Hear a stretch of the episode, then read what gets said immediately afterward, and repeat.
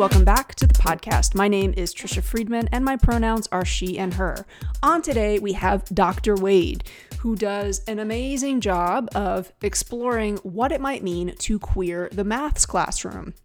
On this episode, you'll hear Dr. Wade reference the work that she does, and I just want to let you know right at the top of the episode that in the show notes, you can find the link to her website as well as the link to her Twitter handle. If you're not following Dr. Wade already, you are going to want to head over to Twitter and make sure that you do. Enjoy our conversation. So, I am Brandy Wade and I am currently working as an independent math coach and activist scholar. Um, I'm working out of a co-founded a professional institute for teachers in, in the New Jersey area. So it's open to other teachers as well because we have online services um, called the Radical Pedagogy Institute. And then I'm also the founder of the consulting, my own consulting coaching business, which I call the Queer Mathematics Teacher. Um, and my Twitter handle is uh, math teach underscore BEW. And listeners, you know, again, uh, we're going to make sure that we link to Dr. Wade's Twitter handle as well as the websites. And I'm glad that you brought that up because that's actually uh, where I'd, like, I'd love to start our conversation uh, because your your website does list the various different coaching services that you offer, and you have this great quote um, on on that site. So bear with me while I read back to you something that um, is on your site. You say. The ability to consider sexuality irrelevant in the mathematics context is a heteronormatively privileged position. For queer students, their queerness, indeed otherness, is intersectional across social contexts. And that's from Christopher Dubbs. Um, and I'm wondering, uh, you know, obviously you've included that quote on your site underneath those coaching services. Can you talk a little bit more about why you pulled that quote out and what it's come to mean to you in the work that you do? Yeah. Um, so all of the pages on my site have quotes from people either in math education or um, in the field of education, and in some in some cases mathematicians themselves um, that sort of capture uh, queer identity and what it means to be queer in mathematics. Um, and this one in particular really stood out to me because um, it, it kind of speaks to my own journey of coming out and how my own coming out experience uh, and you know me coming into my own queer identity really impacted my mathematical identity. Um, i feel like they have grown together um, in ways that i never really would have thought of before. So growing up i always felt like i was kind of navigating waters that i didn't really understand in relation to gender and sexuality. Like i didn't understand why my brother couldn't play with dolls and I couldn't play baseball all the time, you know, those sorts of things. Um, and I didn't understand like why my really close friendships with females was considered weird. Um, so like there was always that kind of tension, but math always felt safe uh, because, you know, the way math was taught to me in my schooling was that like you the teacher shows you what to do. And if you mm. follow those directions, like it's fine, you'll be fine, you'll do well. Um, and, you know, while that did feel safe in many ways, um, whenever I was younger, as I got into higher level mathematics, it actually really got me in trouble um, because I started to feel this really, this really deep anxiety um, anytime something that was non-procedural came up. And anytime I was asked to engage in problem solving or anytime that like I encountered this fear of like not looking quote unquote smart, um, this this fear came up in me. And it wasn't until I really came into my queer identity that I was really able to start questioning some of that in mathematics and really just like felt free um, and like if I get it wrong, I get it wrong. Who cares? like, um, and if if this path is going down a weird, windy way, also who cares? Um, and I think I think if I had been able to come to that uh, kind of understanding of mathematics at a younger age, if I had been able to see that a little bit more, I might have been able to see myself in it in a way that I didn't when I was younger. Um, so maybe it would have, you know, helped me to come out sooner or feel, you know, safer or seen in, in the mathematics. Oh, you know, that's so interesting because, you know, my experience has been we don't always necessarily, you know, see the maths classroom as a space to be exploring LGBTQ plus identities. Um, you know, my first role in education was as a, a literature teacher, and I feel like there's always there's almost the stereotype about like the gay lit teacher you know and that that's that is a space because you know we can so easily be digging into narratives and questioning you know why are certain authors thought of as the genius? And then you know there's this other subset that maybe you'll come across. And what you were saying about you know problem solving and almost having a, a capacity to be comfortable with quote unquote getting it wrong like that's just such an interesting link with actually you know having kind of like a queer mindset is to mm-hmm. your advantage if you're truly going to you know fall in love with math and um, you know and, and, enjoy just playing around with with problems um, so dr wade i know that this summer you're offering a range of pd opportunities uh, including a camp for students and again listeners i'll be sure to link to uh, that twitter handle because it's just it's amazing to follow along with all of the different opportunities that you're sharing. So i'm hoping that you might tell us more about what's happening with those sessions um, and how schools might be able to sort of reach out to you even if they can't take advantage of the opportunity this summer uh, but maybe they'd want to tap into your expertise and kind of replicate what you're offering this summer later later on in the year um, so sorry, that was like 14 questions in one, but tell us a little bit more about what's happening this summer. Um, and for, for school leaders who might be listening and thinking, ah, you know, we don't have time to do that right now, but um, I would love to do that later on in the year. How might they uh, reach out to you and, and figure out how to bring opportunities like those to their campus? Yeah, um, we're really excited about the uh, camp. We're calling it the Camp of Mathematical Queries um, getting that little pun in there. Um, uh, so the camp itself is for queer students that are entering grades 9 through 12.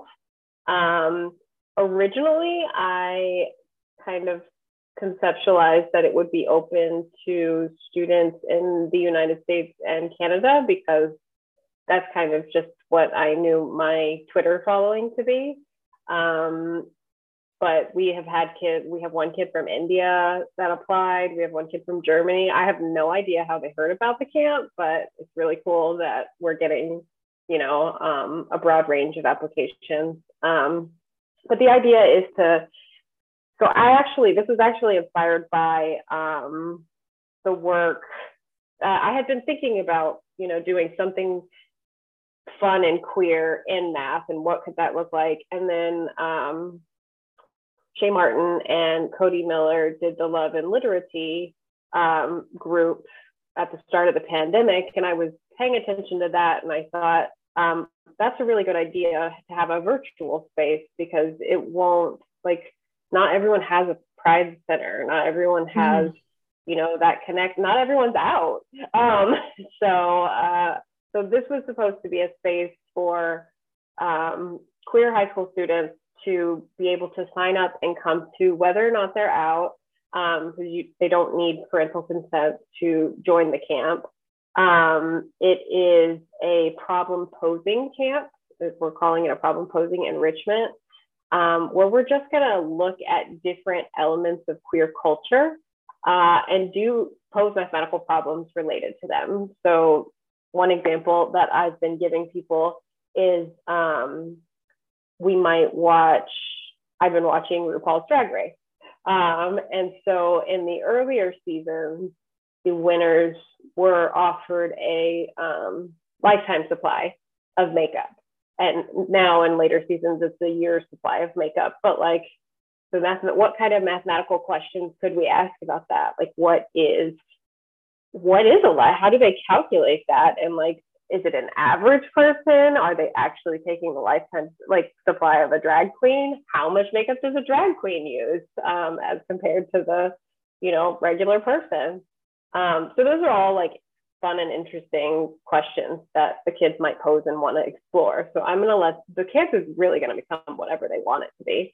Um, and we'll have questions based on that. Um, and then we also have, which I'm super excited about because it's finally confirmed, um, there was a drag queen on Canada's Drag Race uh, who goes by the handle Online Kyne. And Kyne is a mathematics communicator by day and makes mathematics TikTok videos in drag um, mm. that are very popular. So uh, Kyne will be joining us for one of our sessions to talk to the kids and to um, talk about, you know, the experience of doing drag and doing the show, and then also give the kids some problems that they find interesting um, and uh, talk about ways that, you know, Kyne would go about solving them and other things as well. So I'm really excited about that. uh, it, absolutely. I mean, you said you were looking to do something fun and queer, and I feel like check and check. Like, definitely, it sounds like it is going to be uh, both of those things. Uh, and you know, again, you, I know that you offer services to schools. So anybody that's listening and thinking, right, yes, when we talk about making sure that we've got an LGBTQ plus inclusive curriculum, and we're thinking about it not as you know, don't put it in a a silo and don't say like, oh, it's just for Pride Month or you know, it's just going to be that one week in that humanities class, but it has to be integrated throughout the whole curriculum. Um, you, you, know, I, I, love that it's just looking at some examples of you know problems that we pose to students. So for for a you know head of a math department or a school principal who is thinking we need to get Dr. Wade into our into our school, um, what, what are some of the ways that schools can reach out to you? And, and do you want to talk a little bit more about kind of the range or the menu that you offer to schools? Yeah, sure. Um, so the ways that schools can get in touch with me is through my website, um, which is thequeermathematicsteacher.com. Um, and my email is, I believe, at the bottom of each page of the website, so they can reach out uh, that way, or there is an actual contact form as well. Um, and, or they could get in contact with me through the Radical Pedagogy Institute website, which is radicalpedagogyinstitute.com. Super creative names, I know. Um, uh, and uh, through there, uh, I, we, Lee and I both have, um, Dr. Leah Owens, who's also the co-founder, and I both have Radical Pedagogy emails. So for that, I believe it's b.wade, W-A-I-D, at radicalpedagogyinstitute.com. Um, so those are two ways that people can get in touch. As far as kind of the range of offer, offerings, um, there's a number of things we're doing uh, through Radical Pedagogy this summer. Um, we're offering a summer collaborative that just kicked off today and was really great. Um, that's going to run over a course of seven weeks. And during those seven weeks, I will be talking about, um, I'll be doing one of the sessions, which is uh, challenging uh, heteronormativity and gender normativity in schools and communities um, with you know a mathematical lens and each of the sessions as well i will be bringing my lens of like okay it's anti-racist education. How do we also include this queer lens to it? Okay this is you know um, disability criti- critical race theory. How do we also think about uh, taking a queer lens to that as well? So we're very lucky that all of our presenters have a range of um, kind of expertise and we're able to fit them together so that participants can kind of get that intersectional uh, view. Um, so that's what's happening this summer. And then in the fall, I'm hoping to, through my website, the Queer Mathematics Teacher, to hold um, a series, a PD series, particularly for math teachers, so that I can like we can talk about what happened in the camp and the things that worked well and the things that maybe need to be improved for next year um, and so forth. Um, so that's the plan for that so far.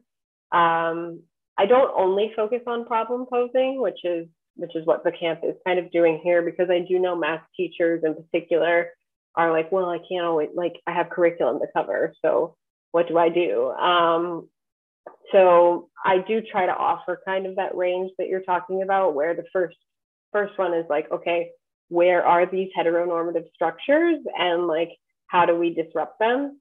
Um, which might mean, you know, doing more inclusive problems, um, word problems, rather than seeing like I did an audit of Engage New York problems um, for a couple of grades, and there were there were absolutely no queer representation for a state that like likes to say it's very you know liberal. There was no qu- queer families. There was no use of the word or use of the pronoun they. Um, and there were very gendered examples like boys were definitely playing with trucks or mm-hmm. men were on you know do building things one of the problems said which was really terrible it was it did have a woman like building something but it said she had to borrow tools it's like oh. why does she have to borrow tools um, so like there's these very gendered things that still pop up in curriculum and curricular items so we look at that. Um, we go from that all the way to the range of problem posing.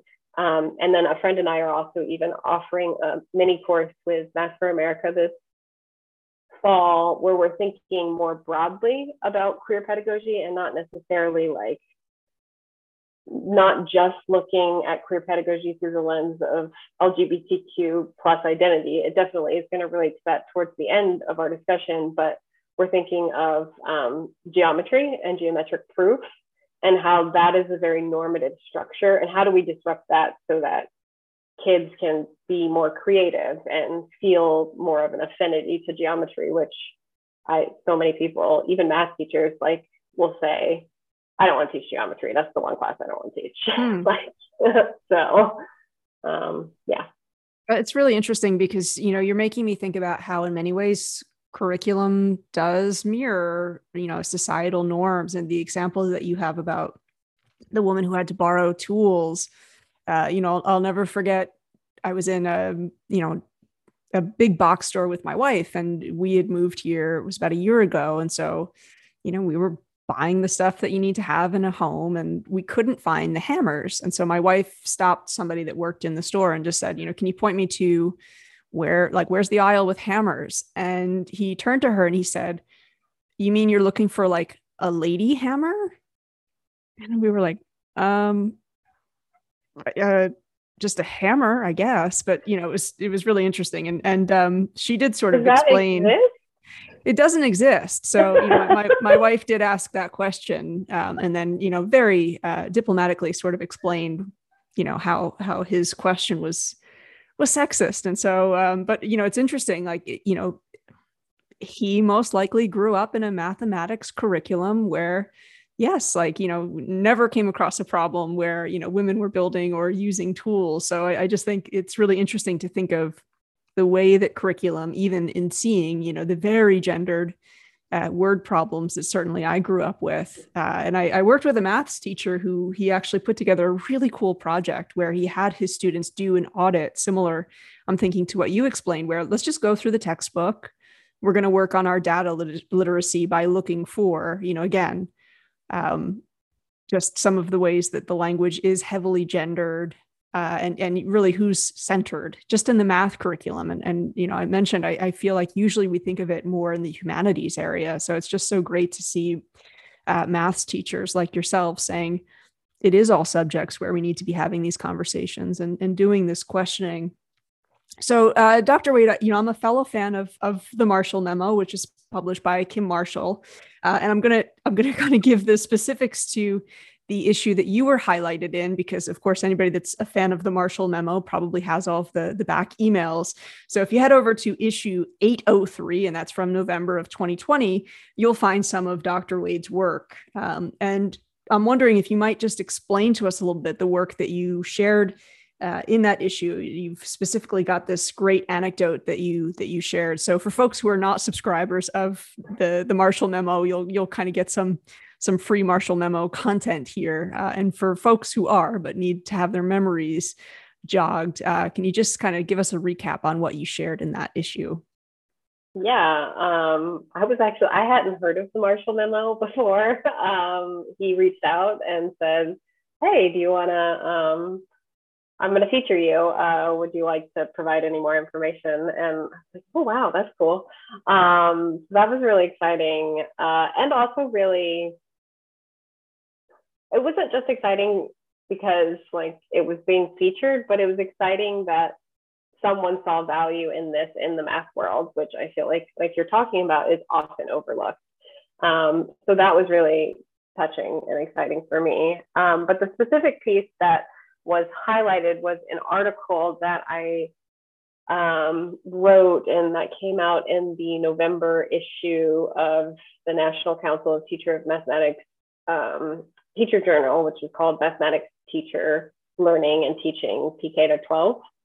Um, and basically, the article just describes a number of ways that uh, math teachers across, you know, the grade levels PK to 12 could better support LGBTQ plus students in the classroom. And a lot of the things that I um, talk about in the article are similar to what we were talking about previously about the range, like doing the classroom audit, um, knowing your state laws, which is really important. Like, do you live in a no promo homo state?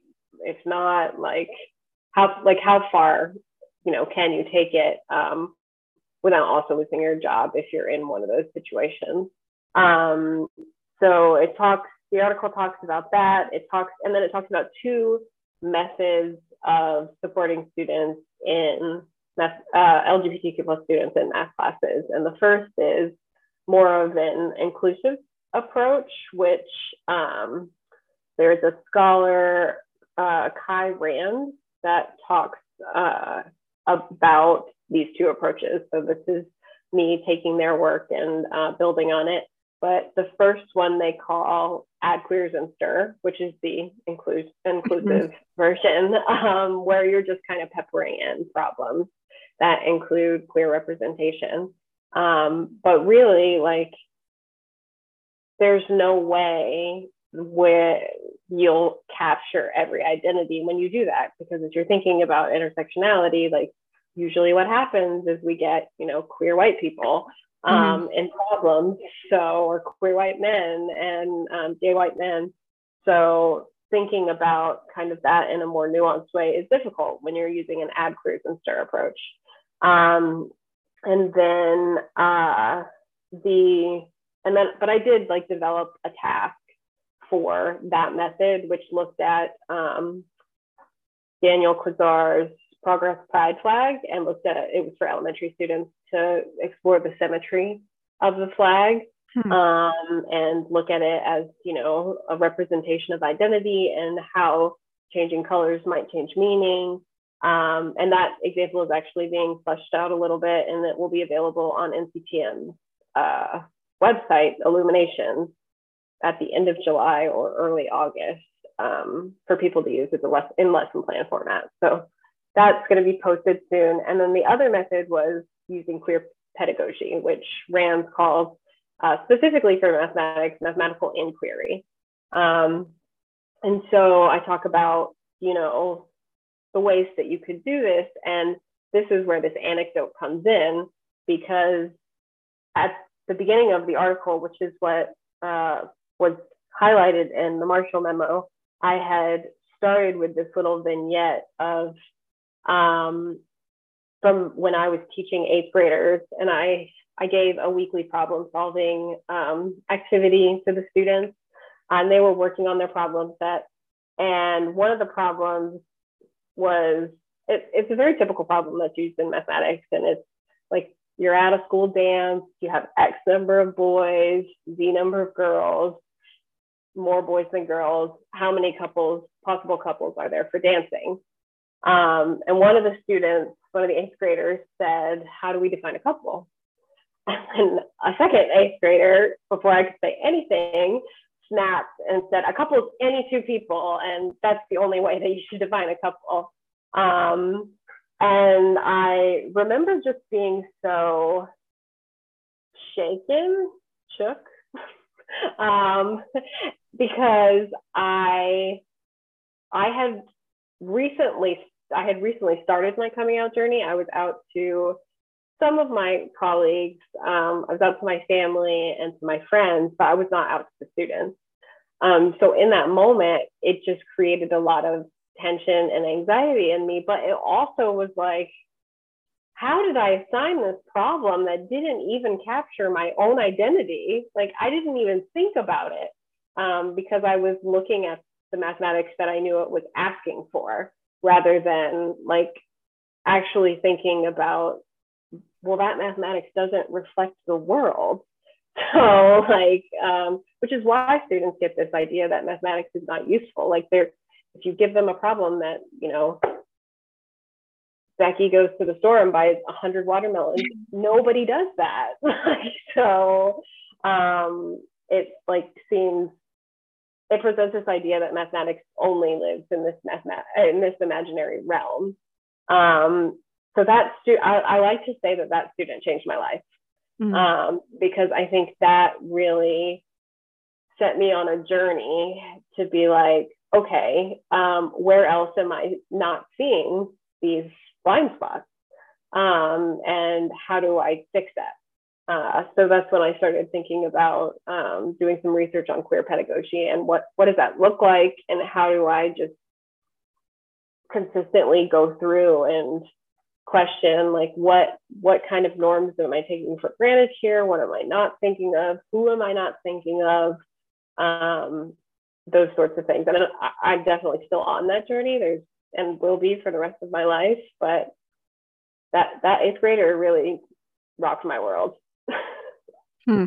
uh, yeah it's just it's such a powerful story and has me thinking you know like like you, I was out to family and friends before I was in my professional context. And hearing you share that story makes me realize, well, I, my hesitation probably was because, you know, the reality is the most homophobia I've seen, or like the most homophobically rich environment I've ever been in, was my own school experience.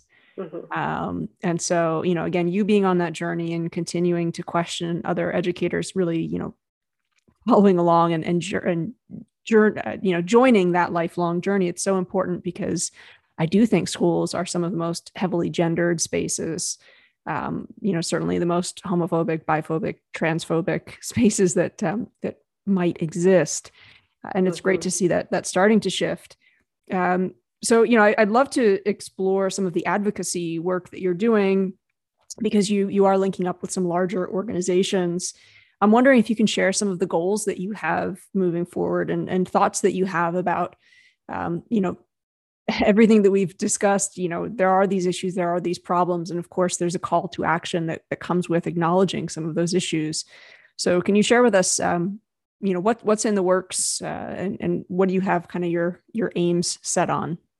Yeah, um, I that's a great question because I am currently working with a group of educators that are just becoming we've become increasingly frustrated with the field of math education um, because we do see schooling as a very homophobic, transphobic, racist, violent space for for many children.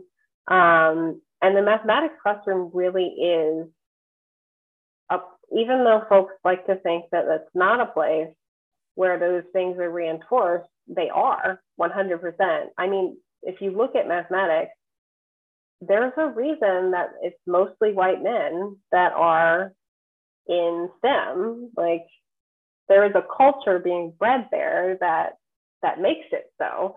That makes, you know, women, people of color, queer people feel like they're not welcome in the space. So if we're not interrogating that, then we we're just naive, um, mm-hmm. and we're part of the problem. We're definitely complicit. So I did. I recently got together with a group of educators that were feeling the same way, um, and kind of what started what started this. There were a few events that led up to this um, kind of gathering of of educators, uh, math educators. Um, the first of which, for me, was um, last year. There was a piece. It was actually published before my article, a couple of months before in September, but I don't think I read it until November, December, because um, I was recovering from a concussion for a very long time, for like a year and a half, two years. Um, prior to that, so I was like out of the game. Um, so, but I was catching up and I read this article. Um, it was called The Condo Problem. And it was it was clear that the authors of the article were trying to be supportive of the LGBTQ plus community, but sort of missed the mark in the language that they were using, and no one on the editorial board caught that. Hmm. Um, like, and there's there was one line in particular that really stuck out to me. Um, I mean, they kept using the word discomfort, which really frustrated me because I was like, we often are made to feel like we're the problem, and we need to make, you know, cis straight people comfortable. Um, so that language was already something that I was like, mm, I don't like that. Um, but towards the end of the article, there was this line, and I can't for the life of me remember what it was, but it said something like, um, it was essentially saying that we all need to engage in this work, that it's important work of supporting, of engaging in culturally responsive teaching to support LGBTQ plus students, even though we might not all think it's morally correct. Ooh. Like that, those were the actual words. Um, and so, and there were other examples um, of just little, like, obviously unintentional microaggressions. Um, and I felt, I felt a calling to write to the journal editor um, and say, like, here are the things that concerned me about this article. And these are the reasons why, like based on, I, I was like, I, I'm only one person, but like based on the research, these are considered microaggressions. Um, and the editor was very receptive of that and said, you know, um, could you write this as a letter to the editor um, so we can publish it? And I was like, yeah, of course. So what ended up happening was it got published it, it, it got published in May, actually, it took forever. Um, but it was in the online only version of the journal, not in the print version. Interesting. Because that's, I guess, what letters to the editor, uh, where they're published. Um, and the original article was amplified through their social media platforms, but the letter to the editor was not. So it was like they were kind of owning up to the harm, but not really. Like only mm. if hmm. you're looking for it.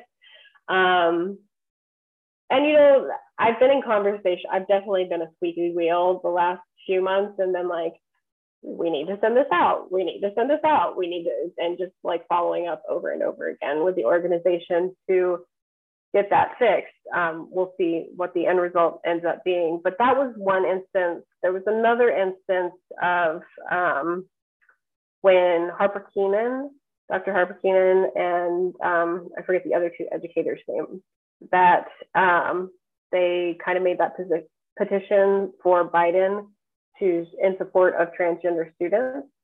Um, one of the things that Harper had mentioned when the petition was going around was to kind of call on your professional organizations to have a state make a statement in support of transgender students. Um, I was like, yeah, the, the math organizations have never made any kind of statement in support of queer people.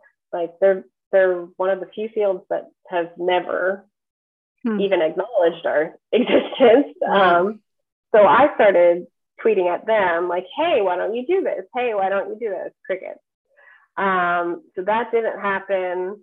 Um, then this other thing had happened, and then also their the NCTM um, annual conference, which is in September, I believe, is going to take place in Atlanta.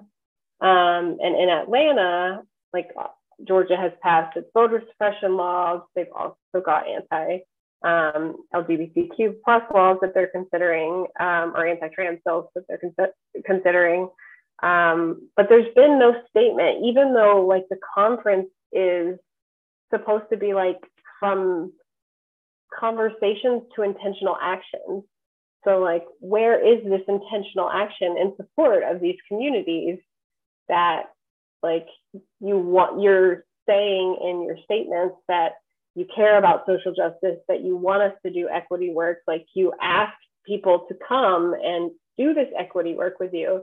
And because people all have views about how mathematics is neutral or, you know, something like that, we get a lot of backlash from, you know, conservative media outlets whenever it gets picked up. Um, we've had, uh, you know, people in the field, their work get picked up and they get death threats and they like, it's just been very scary um, for some of these folks. And our organizations are not supporting us. Um, mm. So it's like you're calling on queer people, you're calling on people of color to do this work. But then whenever we get attacked for doing this work, you leave us hanging. Um, and I know no organization is perfect, and I'm not saying like that, you know, I'm gonna run to the hills and abandon this organization, but I do feel like this is the way that you support your organizations. You tell them where they're not doing, uh, you know, the best and, and help them move towards that. Um, so this group of educators and I got together and we wrote a letter, an open letter to NCTM, uh, NCSM, which is their offshoot National Council of Supervisors of Mathematics, um, AMTE, which is the uh, it's the Association of Math Teacher Educators, I believe, and then AERA, um, the American Educational Research Association. Uh, we wrote a letter to those four, and then mathematicians started jumping in and be like, "Can we add AMS? Can we add, um, you know, our words? Uh, which we ended up doing, but we kept the body um, sort of uh, more focused on the education field. And we just wrote that, like, you know, we understand these decisions are difficult, and like you're going forward with this conference in Atlanta. There's another conference that's going to take place in Louisiana um, like you're going forward with these conferences, or in the case of AM or AERA, they made a statement that they would not do any, um, they would not, you know, have any conferences in places that were considering or that had passed. I'm not sure which one, maybe both, um, anti-trans laws. And like our letter kind of said, it's a little bit more nuanced than that because when you say that, you're also hurting yeah. the trans teachers in those states because now they no longer have access to the conference. So are you providing scholarships for them so that they can come? Like, what are you, what is the nuanced approach that you're taking um, in those cases? So we outlined like, if you're going to stay in, if you're going to keep your conference in these places, here's a set of actions you can take that are more nuanced. If you're going to move, if you're going to, you know, pull out of the state and go somewhere else, here's another set of actions you can take mm-hmm. that are a little more nuanced than just canceling. Um, and then we also had some other like larger action steps to attract more people of color, queer people, and, and other folks that find these organizational spaces to still be violent and unsafe. Um, so we can start making it more inclusive for them. And there were things like scholarships for teachers of color to, you know, come to conferences. They I don't I don't think they've ever offered something like that.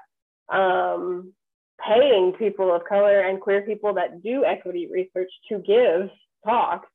Um, you know, founding some kind of institute. I think NCTE has something where, like the Free Speech Institute or something that supports English educators that come under attack from conservative media. Um, so, like, just kind of those things, like, just have our back um, and support us a little bit. And then you'll, you know, start moving towards your social justice equity ideals.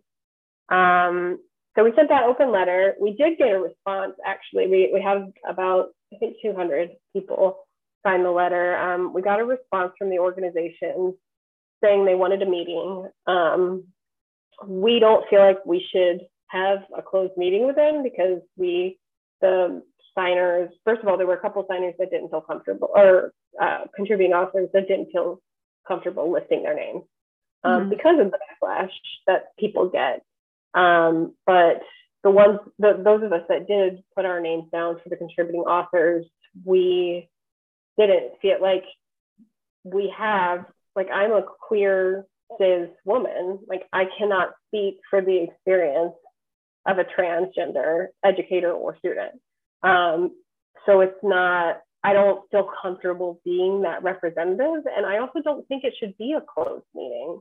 So we like kind of went, we sent them an email back and said, you know, we think this is a great idea. We gave you actions because they also wanted um, to talk about what they could do. I said, we gave you concrete action steps. Mm-hmm. So what we would like is for you to come up with some concrete plan of action um, and have, have an open meeting that's live streamed for and advertised for members to attend to tell us what you're going to do. Um, we haven't heard back yet, so I don't know. I'm, but I'm going to keep being the squeak, squeaky wheel. so yeah, no, it's it's fantastic, you know, and you just have me thinking about, you know, even from a literacy standpoint, how important it is that we're thinking about teaching students the art of the open letter uh, because you know in your example it can have so much power.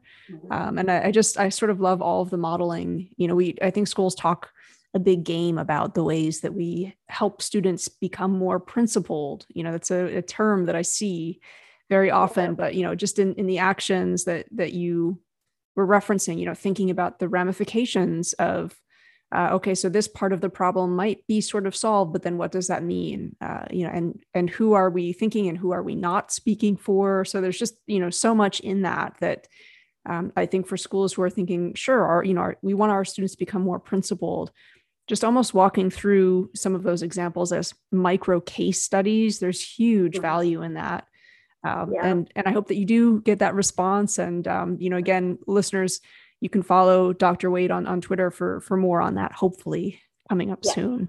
We will, we will keep people updated. And I do want to acknowledge, like, I do feel like I'm coming from a place of privilege in many ways.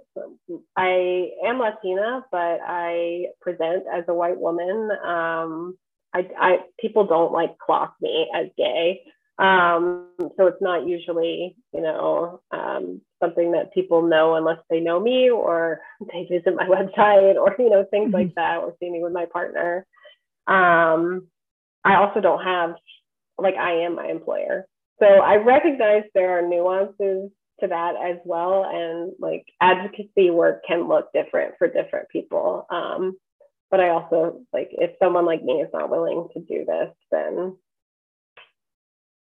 then it's just words. yeah and it is sort of you know what is the what is the privilege there for? And uh, you know i i like that at the start of it it really it's kind of talking about curiosity right? Why is something the way that why has that traditionally been the way that is? Um you know and i'm, I'm thinking about how it op- it offers opportunities for action in so many ways you know big and small and also you know understanding that sometimes when we mention hey you know this is maybe something you want to think more about we don't know exponentially how much that can grow. You know i was um i had to start a new file with a brand new dentist a year ago when i moved here and so you know they give you the questionnaire. Um, and they had a space you know for gender and they only listed male and female. Um, and so you know i kind of just asked hey i'm curious like why do you need to know that as a dentist? And then why do you just have the binary options there? And you know they were really great. And they said you know we just that's it, it's been this system for decades and nobody's ever questioned it before but that's totally a valid question. And so sometimes just starting with what are you you know what are you noticing? And sometimes it is just i mean that was a 5 minute conversation and they said yeah we're going to update it. Done. Yeah that's awesome. And and I do think people like your example in particular shows that I feel like sometimes people think that when you're doing the sort of advocacy work, you're like saying, oh, you're doing something wrong. Oh, like mm. I don't like you, or you know, like right. I'm being difficult. But that's not what it's about. Like I can, you know, have some kind of positive feelings for my professional organization and recognize the strengths that it has for certain various aspects just like you can for your dentist, but still question things. Like we need to get over that, like kind of respectability, uh, you know, hush hushness, um, which right. is, I think, something that queer pedagogy has really taught me to appreciate. Like, just just ask the question. It doesn't mean anything. It just is a question. um, so yeah. Yeah. And, you know, I think sometimes you're right that almost internalized homophobia can be a big barrier in terms of like, ooh, but am I already making people uncomfortable? And it's the, we all have the permission to ask the question. Um, you know, and, and I feel much more confident in that now as I've gotten older. I didn't always. Um, you know, but I would also say it's sort of interesting how each time you do it, it becomes significantly easier. Yeah. Um, so thank you so much for for sharing that example, and I look forward to you know just following along uh, online and, and seeing what updates come through. Um, so you know, Dr. Wade, I, I love to sort of always ask guests what other resources either they've recently enjoyed or you know plan on getting to eventually. Um, you know, I just I, I hope that every every episode of the show, every conversation can kind of sp- really spark follow up conversations for listeners. So, do you have any any um, resources that you think um, you know listeners might want to check out if they're interested in in really anything that we've discussed so far on this episode. Um, you know what are what are some recent favorites or or things that you you know it's a resource that you're interested in getting to eventually? Yeah um, so something that i've been thinking a lot about lately and that has really informed my work with queer pedagogy um, is this idea of rehumanizing mathematics um, as a space for students, uh, because many people experience mathematics as dehumanizing.